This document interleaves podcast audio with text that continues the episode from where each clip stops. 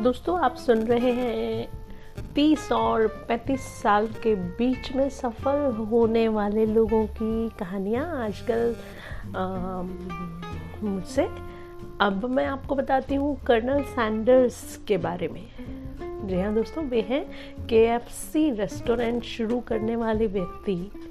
McDonald के मालिक रे क्रॉक की तरह ही कर्नल सैंडर्स ने भी अपने जीवन के शुरुआती वर्षों में कई तरह की नौकरियाँ की जॉब्स की, जैसे कि steam engine worker insurance policy salesman petrol pump worker खेती, घोड़ा गाड़ी की पुताई करने वाला ट्रैम रेल में conductor army worker workshop worker वकील फेरी बॉट कंपनी शुरू की लैंप बनाने की कंपनी शुरू की सेल्समैन मोटेल मोटेल भी खोला उन्होंने कैफेटेरिया चलाया और पैंसठ वर्ष की उम्र में कर्नल सैंडर्स ने K F C Kentucky fried chicken restaurant chain की शुरुआत की। 1009 घरों में दरवाज़ा खटखटाने के बाद उनकी पहली रेसिपी भी की थी। जी हाँ दोस्तों, आज दुनिया में चौबीस हज़ार से अधिक K F C fast food stores हैं। कर्नल सैंडर्स का भी असली नाम,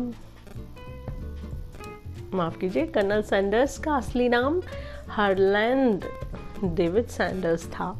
दोस्तों, कर्नल सैंडर्स को आर्मी से कर्नल की उपाधि नहीं मिली थी। अमेरिका के कैंटुकी शहर में देश और समाज के लोगों के प्रति अच्छे कार्य करने वाले लोगों को कैंटुकी कर्नल की उपाधि दी जाती है।